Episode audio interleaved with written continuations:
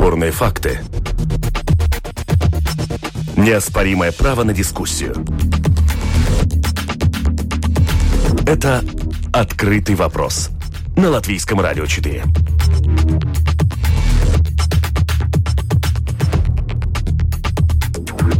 Итак, это «Открытый вопрос. Итоги недели. 20 лет с Владимиром Путиным. Как за это время изменился президент России и как он изменил мир. По лету батл посольство России и министра иностранных дел Латвии остро дискутируют в соцсетях и запреты на паранжу во все новых странах Европейской Унии. Чего боится старая Европа? Таковы лишь некоторые темы этих семи дней, на которые мы решили обратить внимание в сегодняшней программе. В студии Андрей Хуторов и мои собеседники, политолог Уэрс Скудра. Здравствуйте. Добрый день. И политобозреватель Кристиан Розенвалдс. Здравствуй. Добрый день. В августе 1999 -го года премьер-министром России стал тогда малоизвестный Владимир Владимирович Путин. Многие даже гуглили, пытаясь понять, кто это, почему. Сейчас август 2019 года. Господа, вы думали, что Путин это так надолго? Я лично, откровенно говоря, да. Особенно после того, как он после Медведева третий раз э, стал президентом. Не, ну вопрос, когда мы думали про него долго? Но когда его назначили э, техническим примером 20 лет назад, э, думаю, что нет. Тогда было другое время, и тогда еще никто эту схему ну, не знал. Хотя было видно, что это человек, который очень в хорошем смысле этого слова цинично понимает всю структуру власти, как его можно манипулировать. Э, это было видно, что это не тот уровень такого политического деятеля, наоборот, там было очень много технических формул, ну, условно, решений и там подобное. Э, и... Это было самое начало. А когда к тебе пришло осознание того, что Путин это надолго? Ну, когда он где-то 4 года уже был у, и у власти. Хотя, честно говоря, я, я помню, я был на обозреватель, обозревателем на выборах э, в 2000 году в Москве.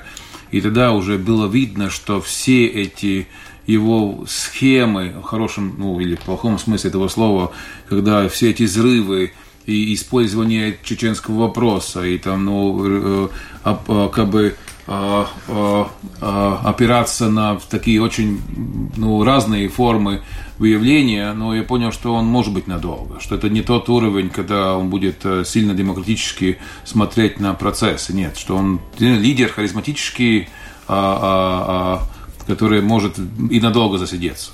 Тогда многие задавались, да и сейчас э, задаются вопросом, почему именно Путин, ведь с точки зрения общества и ваших коллег-политологов были такие точки зрения, что других кандидатов тоже было хоть отбавляй. И более известных, и более весомых. Тогда президент Ельцин посчитал, что премьером э, по нашим понятиям должен становиться Путин, и уж э, после того он вступил на должность президента. Но мне представляется, что два поворотных пункта, что касается системы Путина, как э, говорят политологи на Западе. Первый пункт – это его речь на Мюнхенской э, конференции по безопасности в 2007 году когда он предупредил Запад, что значит, если все будет продолжаться э, в отношениях НАТО и России таким образом, как продолжается, э, произошло расширение Евросоюза, э, Латвия, Балтийские страны вступили в Евросоюз, значит, вступили в НАТО, что вот тогда отношения обострятся. Это первый его сигнал. Э, что значит, он строит другую систему и другие отношения с Западом, хотя это э, не становилось сразу, э, не наступил как говорится, обрез этих отношений сразу. И второй пункт – это 2008 год, война в Грузии. Угу. Вот это два поворотных пункта, которые указали, что значит система Путина. А Крым – это просто значит, Э, неспособность элит Украины предвидеть э, такое развитие событий, они сами виноваты в этом. Был задан вопрос на тему, когда мы обнаружили, что это такое уже новое выявление политики под названием Путин. Я думаю, что Айер тоже знает э, эти все наши коллеги российские, и я тоже много интересовался и тому подобное. Вопрос в чем? До этого в западном мире были разные технологии выборов, да, но все они опирались на такой, ну, будем говорить, как бы хотелось бы тогда думать, что такие демократические фундаменты. Да. То, что сделала команда выборов при Путине, первая команда, это были лучшие специалисты и психологи, тот же самый те, которые у нас часто гостят, и тот же э, Минтусов, и другие. Э, ну, там, я знаю этих даже людей лично. Это был первый такой опыт, что создавался имидж не политику, который выбирается для того, чтобы он был выбран, а наоборот было типа, ну так очень маркетологически понят, э, вы, вычислены э, ожидания народа, которые по большому счету были влия... Э, заде... ну, которых как бы воплотила ну, хорошим исполнителем в лице Путина. А, и иногда мы иногда думаем, что типа да, Путин влияет на события, безусловно. Он харизматический лидер, который имеет свою точку зрения. Но, но часто как раз то, Хотелось что ему... да, того человека, который да, утверждает, но, что но, Путин не влияет да, на события. Да, но вопрос в том, что э, как раз э, это есть особенности Путина, что он э, очень ситуативный. Это то, что ему и очень часто и упрекает. Что типа он с одной стороны, куда он смотрит, туда смотрит и власть. С другой стороны, он смотрит туда, куда смотрит народ. И как раз иногда, когда мы думаем, что типа есть плохой Путин и хороший русский народ, но ну, это тоже не всегда правда в том плане, что и на самом деле это есть, например, по поводу того же Крыма, по поводу влиятельной России, по поводу того, что мы, мы стоим на своих ногах и Запад там не будет нам указывать куда. Это не является путинские шаблоны, которые потом каким-то образом у Зауралья кто-то принял как свое. Нет, это есть как бы и желание Э, народа, которых он олицетворяет, и из этого он все еще имеет эти 95% поддержку населения в том плане, что он выполняет те ожидания или большинство из тех ожиданий, которые народ заспрашивает. Господин Скудер, вы не согласны? Потому что, значит, если посмотреть на новейшие опросы, 54% опрошенных россиян считают, что Путин э, Э, что им нравится, что Путин э, на посту президента. 38% заявили э, нет, не нравится. 8% не имеют позиции. Ну, такова реальность. Но все равно большинство. Где еще у нас есть рядом страны, где большинство настолько большинство, да, имеет там типа э, кто-то из там 5 кандидатов, кто-то имеет 22, кто-то имеет 23, потом кто-то 15. Есть и, еще одна а страна у нас недалеко, есть, под там, боком, там Латвия, Белоруссия. Именно, именно поэтому есть 50. Это Я очень много, большая, большая, большая цифра. Я отрицаю возможность сравнивания демократии с, э, с, э, с, с, с вертикалью властью, которая существует Э, в России. И все же уже вот этот вопрос прозвучал, давайте его попытаемся закрыть. А в чем вот этот э, секрет популярности Путина? То есть, э, да, все признают, что пенсионная реформа, лесные пожары, в какой-то степени это тоже влияет на последние рейтинги. И вот те цифры, господин Скудров, вы в ЦИОМ, по-моему, приводили, да? Данные да. российских социологов. То есть рейтинг популярности падает, но тем не менее он достаточно высок. Ну, это вопрос, как нас смотреть, потому что мы очень любим из Латвии смотреть не на на цифру 54, а потом, а типа, а вчера было 61, и вот, вот наконец начинаются какие-то процессы. Я не вижу начинания, ну, условно, я не вижу начинания процессов, а, наоборот, я вижу то, что та тактика и та как бы тот ресурс огромный, административный, с одной стороны, и, и идеологический, с другой стороны, который и был там, условно, и при ЦК ПСС, и вся эта структура мышления а, идеологическая, она сохранилась, она работает на то, чтобы как бы понять самые низкие э, желания простого человека, которые потом внедряются в какие-то позитивные, типа мы, нужна, мы нуждаемся в лидере, который умеет скакать на лошади, который лебедей проводит э, по Камчатку, и, ну и, и все эти вопросы, все эти вещи, они на самом деле, иногда, я, я бы сказал, что немножко цинично, безусловно, потому что если мы смотрим на то, что одновременно не решаются вопросы там, пенсионных реформ и тому подобное, да, но с другой стороны, для, на самом низком уровне он великий актер, который очень грамотно исполняет ту роль, которую он сам себе отвел и, и с командой как бы продолжает вести. 20 лет прошло за это время. Кто кого изменил? Путин систему?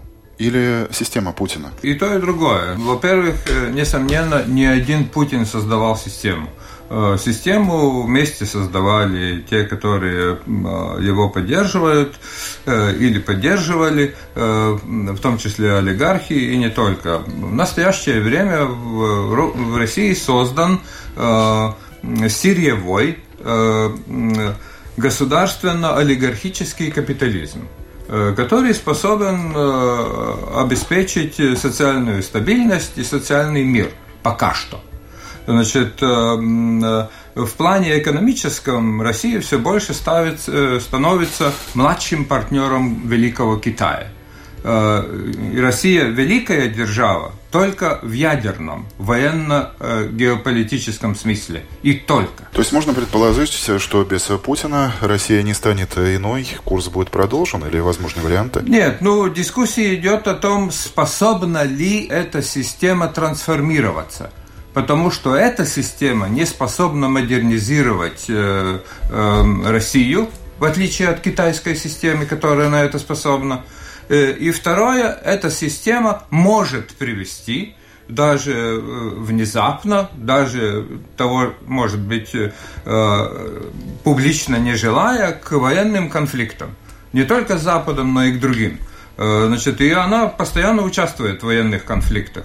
Ну так пока что значит, те силы, которые считают, что ради модернизации я приведу тогда пример э, писателя Бориса Акунина. Угу. Он сказал так, что на, на, на, на долгие десятилетия вперед, скажем, в 21 веке, он считает, что э, самая подходящая модель для России могла бы быть в далеком-далеком будущем, потому что в настоящее время ничего об этом не свидетельствует, что Россия превращается в Соединенные Штаты Европы, значит, по примеру США – но, естественно, тоже единая централизованная президентская власть и т.д. и т.д., но э, федерация, как э, США. Потому что, э, значит, он считает, что и из одного центра управлять Россией по многим причинам невозможно. А вот э, отдать самостоятельность на, на, на местах, э, так как это э, функционирует в США, это для него, он считает, что это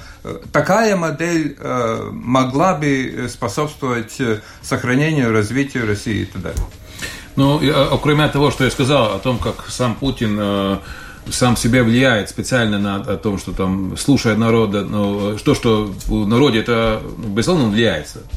Ну, он, это влияет на него.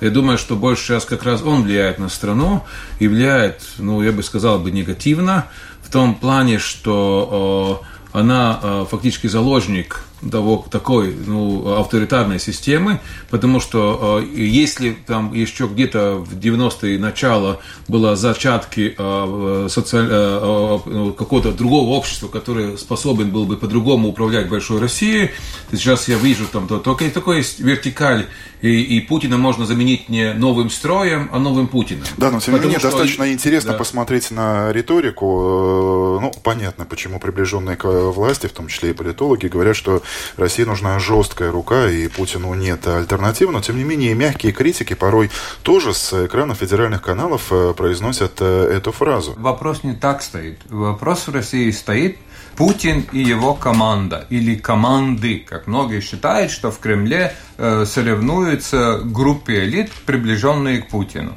Возможно. Э, ну, по крайней мере, ФСБ и другие структуры действительно такими являются. Так вопрос заключается в том, что э, Путин и его команды в Кремле э, и, и, и в экономике не хотят допускать э, создание альтернативы. Потому что тогда встает вопрос, а, а в чем альтернатива? Ну, как бы капитализм, была альтернатива. Капитализм, капитализм существует. Э, приватизация произведена. Что тогда будет? Повторная приватизация, э, ликвидация олигархической собственности и так далее. В чем альтернатива? Так есть альтернатива Путину? Ну так э, еще раз, вопрос не Это... так становится. Вопрос ставится, будем мы допускать возникновение альтернативы постепенной, снизу, э, договариваясь с альтернативой о том, в каком направлении идет поиск альтернативы, э, потому что альтернатива, она же тогда должна быть альтернатива по существу, речь идет не о том, что Навальный или кто-то другой вместо Путина. Речь идет о системе экономической, политической и социальной. Вот, Нет слову, такой альтернативы. К слову, те процессы, которые сейчас э, происходят э, по выходным в центре Москвы, акции протеста оппозиции с задержаниями, вы не видите? Гражданское неповиновение всего лишь. И этого тоже не допускают.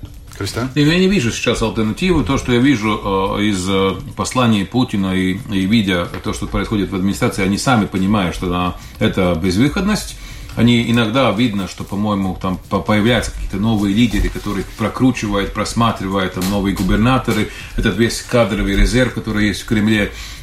Но там видно, что там есть то, что они сами понимают, что это есть заложник. Из этого то, что там в этом случае есть две варианты. Просто при умеренном э, развитии общества, при, без каких-то колебаний, можно думать про какую-то раскрутку новых лидеров, но это нет времени, потому что э, опасность данного момента это не только вопрос том, что авторитаризм там в Кремле или по-другому. Это вообще мировой, мировой тренд, когда ну, условно говоря, люди становятся все менее критичны, все менее аналитически способны, все менее ситуативны. И, и, и например, та, что ну, как бы, проблема России как раз еще и в том, что кроме тех э, как бы, вот сегодняшних моментов, которые есть по всему миру, э, у России уже отсутствует такая политическая интеллигенция, политический, как бы, ну, такой здравый смысл, есть только или, или условно, Навальный, или, или, или Единая Россия утрированно, да, и тогда вот это есть как бы одна из проблем. Но э, то, что у России единственный шаг, как это делать, или сверхграмотно провести какие-то там социально-экономические реформы, это невозможно. Из этого этот социум должен быть управляем каким-то фобиями, что делают мои друзья Соловьев и другие, условно говоря, которые там пугают э, страшилами Запада, которые должны иногда заходить в Крыму. Э, не дай бог, мы сами, почему я говорю, там, типа, ой, я правильно заметил изначально, что сама Украина, по большому счету, утрированно напросилась на то, чтобы она была плацдармом, где Россия решать свои вопросы. Не дай бог, нашими дураками Э, как бы позволить то же самое делать у нас. Хотя, честно говоря, я думаю, что при мировом сценарии мы были очень близко к тому, чтобы помочь украинцам э, как бы открыть второй фронт где-то здесь, потому что иногда нам кажется, что мы даже сами напрашиваемся на эту как бы.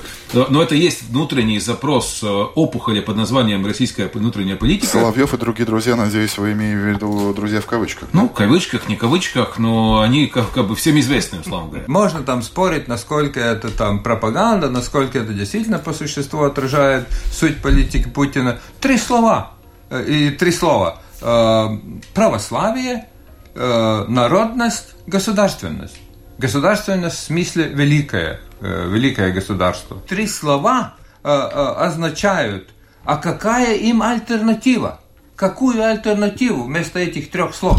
Конечно, это спекуляция, но все же, сколько еще лет э, Россия может э, прожить с э, Путиным президентом? Ну, до 24 года стопроцентная гарантия. Ну, я тоже думаю, еще раз, я, я, я уверен, что Путин ответственно смотрит на то, как уйти. И если мы, опять же, смотрим то, что мы с тобой здесь в студии говорили, что у политиков и вообще в проектах бизнеса или публичной власти не самое э, страшнейшее, нет, не самое сложнейшее зайти начать действовать в бизнесе или в политике, это самое простое, по большому самое труднейшее от этого выйти. И я точно, он не дурак, он понимает, что выйти ему будет сложнее, чем зайти. Да? Там есть сто разных выходов уже придумано, вопрос только в том, что они все не до конца устраивают заказчика, условно говоря. Слушатели активно участвуют э, в наших э, дебатах, в нашей дискуссии. С домашней страницы LR4 пишут. Николай, вы бы поговорили о том, как эти опросы, имеется в виду социологические опросы, делаются. Звонят бабки с неизвестного номера с вопросом «Вы за Путина?» Что человек с перепугу ответит?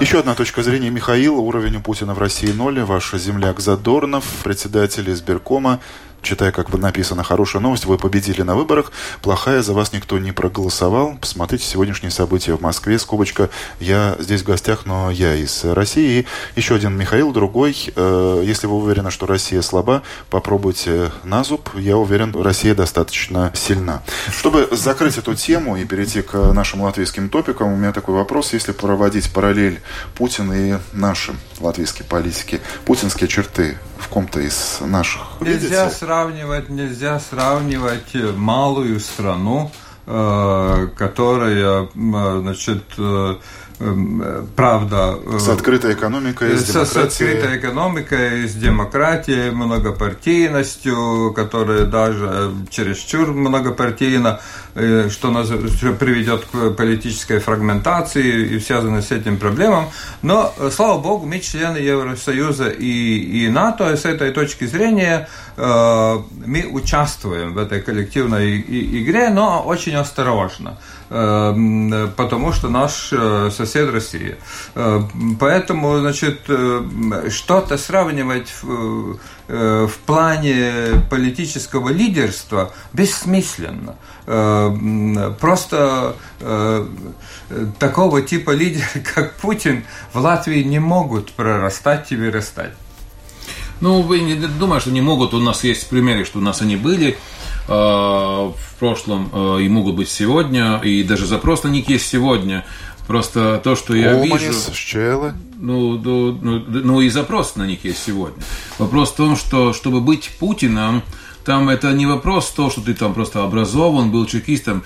Э, я бы сказал, бы, ну, не хотел бы, может быть, обидеть его, ну, ругаться, но, но настолько а одаренный цинизмом человек в латвийской политике нету. Потому что там ты должен быть настолько... Ты будешь... Еще раз, чем отличается Шчейла от Путина? Шчейла, да, он был бизнесменом, да, может быть, он был шкурным, не шкурным, но он все-таки смотрел и... Ну, то бишь, он был более как бы идейный. Открыт к дискуссии, идейный. в том числе. Вопрос в том, что у Путина и его как бы шаги, и даже приход к власти через призму э, этих самых э, страшил э, в Чеченской войне, по большому счету, через, ну, через трупы пройдя э, в, в Кремль, по большому счету, будем ну, честно говорить про это, да, тогда ну, настолько, настолько в хорошем смысле цинизм, э, ну, но настолько большой монстр политического цинизма, то, что я говорил до этого, что просто он был первым, который это, это как бы, э, ну, настолько циничную э, как бы повестку дня в политике, избираясь даже, даже не, какая разница, что я думаю. Главное, что думает, условно говоря, вот эти, я под ним пойду и под, ну, пройду дальше, дальше, дальше. Потом я же сам разберусь с, с, с,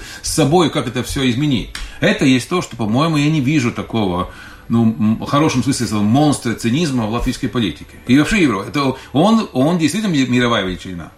У нас конкурентная политическая система с альтернативами. Ну, еще раз, включая, он тоже прошел через альтернативу в Питере и там Список подобное. русских и согласие. Э, никаких альтернативных э, политических партийных систем в России никогда не было. Ой, немножко это ну, надо все-таки уточнить. Он, когда он выбирался в 90 99 году, там была альтернатива, и много. И когда он выходил из, э, зашел через ФСБ, потом канцелярии президента, ну, как управление делами, и там потом там было выбор. Хорошо, Просто господа, он, поставим он, он здесь многоточие. Как в конкурентной какому... борьбе. Еще долго будем говорить. Это «Открытый вопрос» на Латвийском радио 4. Открытый вопрос. Итоги недели. Сначала были митинги оппозиции в Москве, затем их разгон. Позже комментарий МИДа Латвии с призывом, цитата, соблюдать международные обязательства в области прав человека, прекратить неоправданное насилие и освободить задержанных. И вот э, в Фейсбуке острый ответ посольства России в Риге. Интересные дела происходят в Латвии. Разрушители мостов оперативно переквалифицировались в правозащитников и теперь доказывают всем, что белое – это черное. А законные действия органов правопорядка на несанкционированных акциях в Москве – это якобы неоправданное насилие в отношении ни в чем не повинных людей. Снимите шоры, посмотрите на аналогичные и даже более жесткие действия полиции в других европейских странах. Примеров хватает. Возможно, многие не заметили бы этого поста в социальных сетях, но чуть позже на него ответил министр иностранных дел Эдгар Свинкевич. В Латвии не препятствует проведению демократических выборов и мирных демонстраций. Не пытаются отнять детей у родителей за участие в протестах. Русских не избивают, правозащитников не убивают. И дипломатическим хамством не занимаются, как это, к сожалению, делается в России. К слову, Хренкевич написал это на русском языке. Любопытно, что ранее посольство э, Российской Федерации в Риге так так резко в стиле Марии Захаровой не реагировал. И, к слову, схожие комментарии можно прочитать в Фейсбуке на страницах посольств России в Таллине и в Вильнюсе. Что-то изменилось? Нет, ну это говорит о том, что значит, в России очень, или точнее, Министерство иностранных дел, поскольку значит, Э, что касается веб-страницы президента, я не, не нашел там ничего.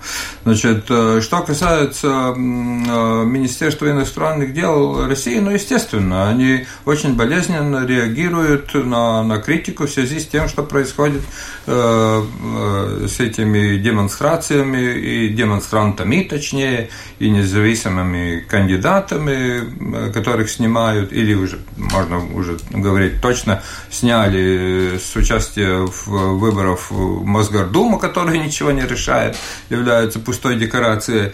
Э, тем не менее, значит, э, они должны были реагировать, они не могут не реагировать на, на такие замечания и критику. Я Какие не хочу спорить, но, но я не хотел бы согласиться в том плане, что я там ничего болезненного не видел.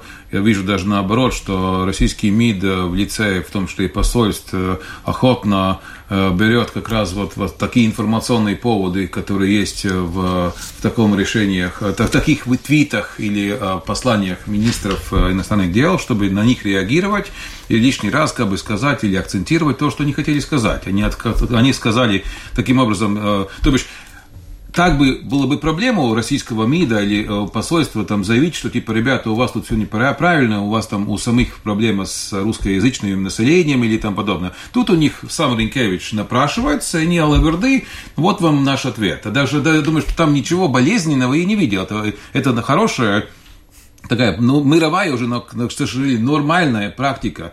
То, что ты спрашивал по поводу твитов, это тоже есть такая уже нормальная практика, что, с одной стороны, одновременно посылаются ноты, в котором есть многоуважаемые, извините, спросите и там подобное, там все, все шаблоны дипломатии соблюдены, а параллельно идет личный твит министра, который он сказал, что типа только что пообедал, не так уж вкусно было, а после этого идет там типа там немножко кто-то высмеивает кого-то, и как бы как будто типа это же твит, это же неофициально. То бишь и на неофициальный твит есть неофициальный ответ, еще раз смотрим, а если мы спросим, спросим есть, евреев министра, а как у вас дела, вообще у нас... Дипломатия очень... тоже становится современной, идет в ногу ну, со временем. не то, что современной, ну, не, можно, не, не, не. ну, можно сказать современная. Да, дипломатия такая остается, просто параллельно дипломатии есть еще другие формы, в которых э, параллельно действует такое. Ну, то, то еще раз, если мы смотрим, э, есть официальная позиция США, есть очередной э, полусонный твит э, Трампа. Трампа, в котором как бы, ну тогда и тогда вот это уже наша проблема – когда мы должны думать, а еще раз, а что такое Америка сейчас? Это, это, это полусонный Трамп? Или, э, или МИД, который заявил на самом деле что-то даже на совсем другое. Да. В сухом остатке мы все равно имеем то, что мы имели до сих пор. Этот ледниковый период в отношениях России и Латвии продолжается? Нет, ну какой ледниковый период? Что касается грузооборота портов, что касается внешней торговли России и Латвии, э, пока никаких резких колебаний не наблюдается и, и не будет наблюдаться. Э, если, значит, Латвия по, каком, по каким-то непонятным совершенно причинам вдруг не предпримет какие-то политические шаги, э, не, со, не согласованные э, ни с НАТО, ни с Европейским Союзом. Я такого не ожидаю, ничего такого не будет. Я не знаю по поводу оборотов. Я вижу, что есть какие-то отрасли, где есть большая беда, как я понимаю. Есть отрасли, где это ничего не теряется, и это другой вопрос. Вопрос был по поводу риторики. А, я в этом, еще раз говорю, в перекличке э, в социальных сетях я ничего нового не вижу. Новость может быть только в том, что до этого этим занималась только Захарова. Ну, к примеру, а, а и, теперь Захарова а, появилась теперь, похожая посольство. Теперь, теперь да, и посольство начинает активно заниматься тем же. Да. И вопрос в том, что мы к этому, скорее всего, по мировому мы должны привыкнуть, что типа и посольство, не знаю, начиная с Армении, заканчивая э, и других, ну там, условно говоря, Германии будет э, личные твиты и не личные твиты посольств, организации – к сожалению, или к счастью. К другим мы даже, даже иногда, это даже хорошо, потому что иногда в этом, в этом случае мы даже лучше понимаем, э, потому что если мы смотрим только э, высказывание посла, которые должны быть политкорректны, которые должны никого не обидеть. Вот, вот на самом деле мы вот здесь поняли, что ну, вот какая есть у него позиция. Есть э, один момент, о котором нельзя э, забывать. Значит, э, недавно ведь восстановили права России, российской делегации в парламентской ассамблее Совета Европы.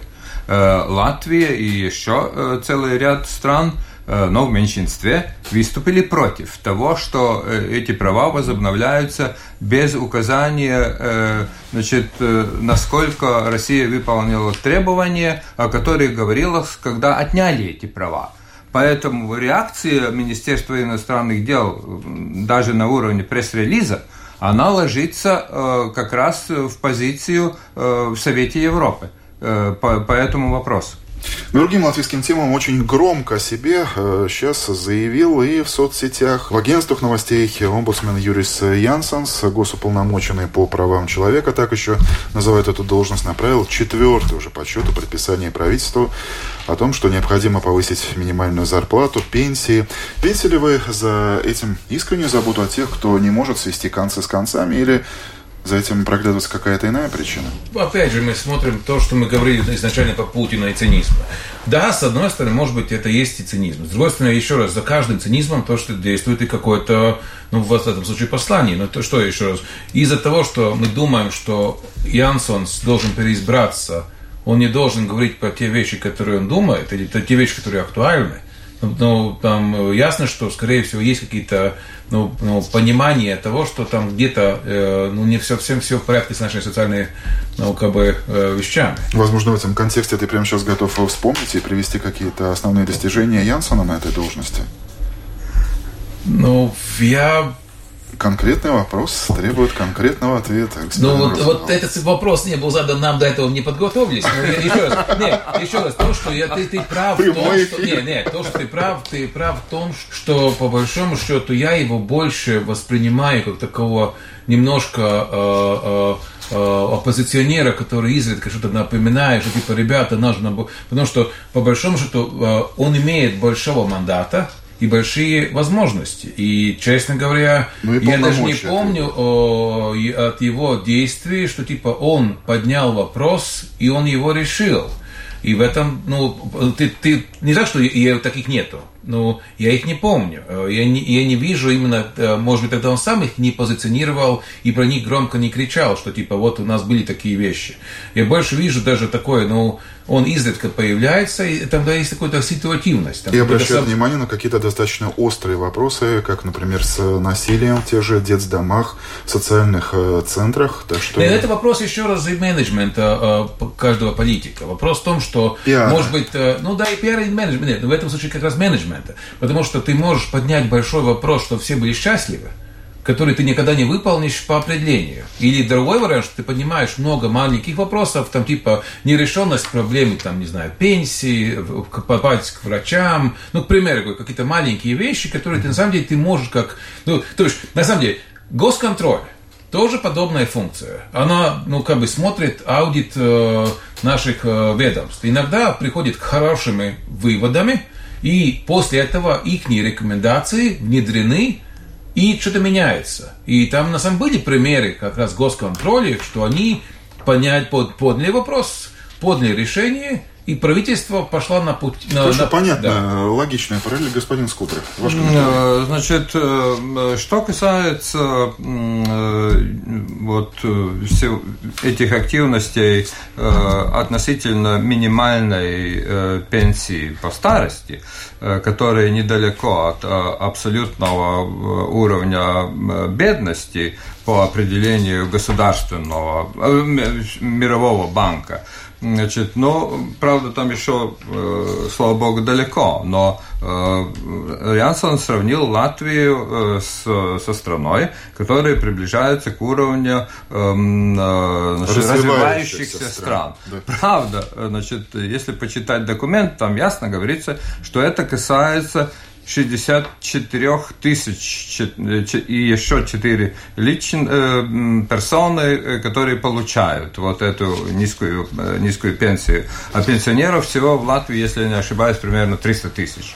Так что каждый пятый. Э, что, что э, имеет значение? Политическая активность его в том, что он увидел эту проблему не там два года назад, после выборов э, в 13-ю Сайму и после того, как приступило к, э, своей деятельности правительство Каринча. Так что он э, действует против правительства Каринча. Ну, можно только гадать, насколько это политически направленная деятельность. Но самое главное, он собирается в сентябре подать э, э, жалобу на правительство э, или просить возобновить, начать судебный... Э, Конституционный суд по поводу Конституционный суд, зарплат, да. да. Конституционный суд. Ну, это уже, естественно, серьезно, потому что правительство должно ему до того, то есть до сентября дать ответ, и в зависимости от этого ответа это тогда будет или не будет Э, эта просьба э, или обращение в Конституционный суд. Но тем самым господин Янсенс очень сильно помогает новой консервативной партии. С другой стороны, господа, согласитесь, что господин Три Янсенс это 500. один из тех э, высокопоставленных э, латвийских чиновников, которые достаточно просто политически искушаемы. Помним эту историю с президентскими выборами. Казалось бы, было бы ясно, что, ну, грубо говоря, Янсону ничего не светит, и тем не менее он решил поучаствовать в этом азартном мероприятии. Ну, правильно, он еще достаточно молодой, он думает о том, что он будет делать после того, как уйдет с поста. Но, честно говоря, вот этот вот данная его активность по поводу пенсии, она, безусловно, будет нравиться всем, но вопрос в чем, что не, по-моему, его, это не то, что не его дело, но но когда ты специально поднимаешь вопрос, на котором ты сам выйдешь белым, а ясно, что все остальные выйдут в черном, да, ну, это немножко, это есть то, что говорю, там, это, ну, хотя это не Путин, безусловно, это есть, там, там есть что-то циничное, да, там есть что-то циничное, да. Которая, Нет, но, но проблема существует, но это надо признавать. Ну, существует проблема, она реальна. Э, э, относительно можно только говорить, ну где же ты был 2-3 года назад? Тогда же эта проблема, может быть, касалась не там 64 тысяч, а 70 тысяч людей. Почему тогда спал?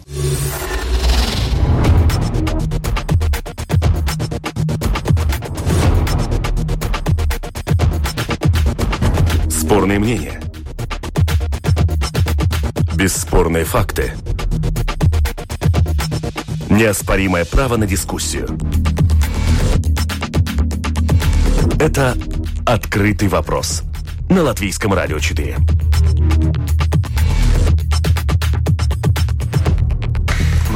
Дискуссия продолжается и за эфиром. Вот такой сегодня острый разговор. Еще одна тема, еще одна страна, Конечно. еще один запрет на закрытие лиц. Теперь никаба и паранжа вне закона в Голландии. И вот, в частности, как об этом рассказывает наш европейский корреспондент Артем Конухов. Женщина с полностью закрытым вуалью лицом, которая привела своего ребенка на игровую площадку, стала первой жительницей Нидерландов, на кого был распространен новый запрет носить подобную одежду в общественных местах. Реагируя на жалобу других посетителей, работники попросили женщину оставить игровую площадку в городе Неймеген. Но позже представителям города пришлось извиняться перед этой женщиной. Полиция пояснила, что несмотря на то, что игровая площадка принадлежит самоуправлению Неймегена, ее нельзя считать общественным зданием.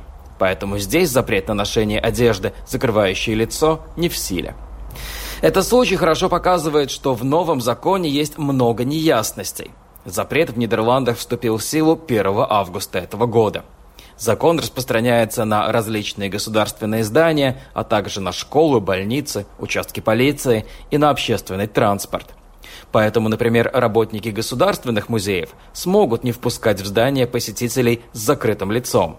А частные музеи в такой одежде все еще можно будет посещать. Представители больниц указывают на то, что они не станут отказывать пациентам в помощи только из-за того, что у них закрыто лицо. К тому же, чтобы получить помощь врача, вуаль в любом случае нужно будет снять.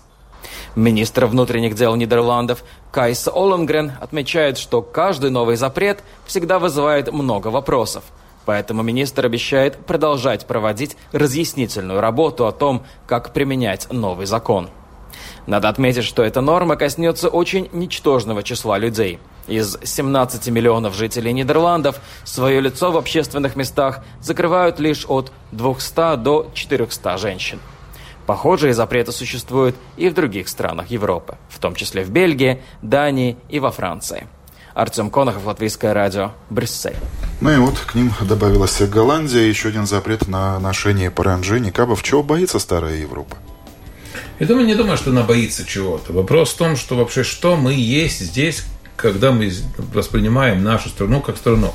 Это есть некая культура, традиции, которые мы готовы сохранять, которые мы готовы защищать. Почему вообще, там, условно говоря, я когда всегда пример привожу очень такое смешное, о, чем было э, спор лилипутов, если помнишь. Они спорили, кто как бьет яйца, там, с толстой или с узким, острым э, как бы, концом. И это есть наши традиции. Мы празднуем свои ригы и тому подобное. Я хочу жить в том а, обряде или в тех отношениях, которые я привык. И не хочу менять, потому что если вдруг меняется здесь все, тогда зачем мне эта страна, еще я здесь защищаю? И из этого то, что мы хотим сохранить то, где мы живем, так как мы живем, это адекватно. И на самом деле те же самые страны, из которых э, э, выходят те люди, которые носят те э, например, не знаю, там в Иране ты не можешь вдруг гулять по, с открытым лицом, там тоже есть свои традиции, и там тоже есть свои правила, своя Библия, по которым они живут и не позволяет. И, и то есть мы же не, сейчас уже больше не воспринимаем, типа, как не демократично, что мы не можем с открытой головой гулять по центру Техерана. Да, по курортам можно, да в Турции даже можно. Турции а, а в Абу-Даби можно, а за пределами Абу-Даби уже, условно говоря, извини, там все-таки есть другие правила игры. И на самом деле то, что каждая страна или каждое общество делает какие-то свои правила, это адекватно. И вопрос как раз в том, что иногда мне кажется, что мы иногда не до конца понимаем, где есть те традиции, которые мы имеем, которые мы должны защищать, потому что мы иногда, типа, этот новый плюрализм и тому подобное, как раз вообще полностью э, ну, уничтожает то вообще, зачем мы здесь живем и как живем. Профессор, вы готовы в том же ключе продолжить тему? Да, значит, э, я бы сужал это все. Значит, там вот, в материале было сказано в общественных местах.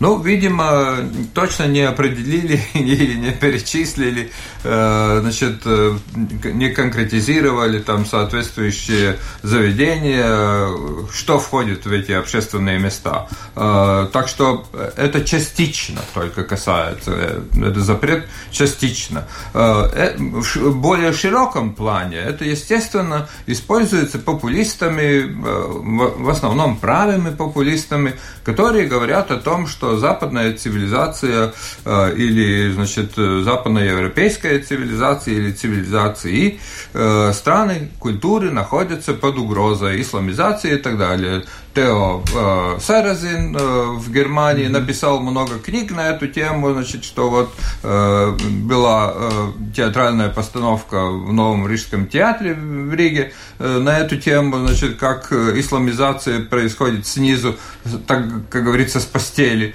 э, и так далее. Э, так что я бы, э, единственное, я бы мог призвать Э, наши, наших политиков, э, правительство и парламент э, очень внимательно относиться к этим вопросам, особенно что касается значит, нашей Правильно очень малочисленной исламской общины. И, значит, я думаю, что гораздо важнее сказать слушателям, что сегодня начинается месяц паломничества в Мекку, хадж – Э, и каждый э, исламоверующий должен в жизни, ну, мужчина, по крайней мере, один раз в жизни совершить э, э, вот э, эту, это путешествие в Мекку э, и, и поклониться там Каабе. Как реагирует общество? Григорий пишет с нашей домашней страницы. Правильно, восклицательный знак. Приехал в чужую страну, уважая ее обычаи. Его поддерживает Олег правильно считаю запрещать мусульманские традиции. Нам не нужен экспорт зла. Ну, такие достаточно, кажется, распространенные. Ну, да, тоже там есть ну, терроризм. Не, не зла, безусловно. Но вопрос еще раз. Ну, когда ты меняешь э, э, обычаи, потому что это есть, э, ну, как бы, э, ну, возможность на них влиять. И, И э, в этом случае я, я только поддерживаю. Это, и вопрос, это там не только вот это поддерживаю, я поддерживаю вообще знаковость этого мероприятия. Но, У нас менее, есть если некий... в автобусе или в трамвае к тебе подсядет э, девушка в никабе или паранже, ты ведь не пересядешь от нее? Ну, я, я, я не пересяду, но с другой стороны, я вижу, что таким образом она немножко, ну, ну как бы вносит некие корректировки того обычая, в которых мы едем в автобусах, стоим в очередях, общаемся друг с другом и тому подобное. Еще раз, это как пример привожу, например, там, даже почему есть споры там, в кавказских нациях, потому что у них там третий тост не за женщину, а за мать, к примеру. Там. Это есть некие обряды, по которым живет нация. У нас вообще да, иногда это непонятно, потому что у нас обряды начинают сильно теряться, мы запутались в американских, российских э, фильмов, европейских и тому подобное. Но когда есть сильные нации со сильными обрядами, они должны как бы, не трудиться на того, чтобы это как бы там, чаепитие у англичан сохранило традиции, как чаепитие у англичан. Они не, ну, он не меняется сразу. Гюль, читая «Открой личико», вспоминается крылатая фраза с известного кинофильма «Господа, увы, время». На этом у нас все. События уходящей недели. В студии «Открытого вопроса» сегодня комментировали политолог Коэш Скудра, политобозреватель Кристиан Розенвалдс. Спасибо, господа. Ну, градус дискуссии мы сегодня накалили. Ого-го, как. Программу провел Андрей Хуторов, оператор прямого эфира Кристап Зебредес. Всего вам доброго. До свидания. Это «Открытый вопрос» на Латвийском радио 4.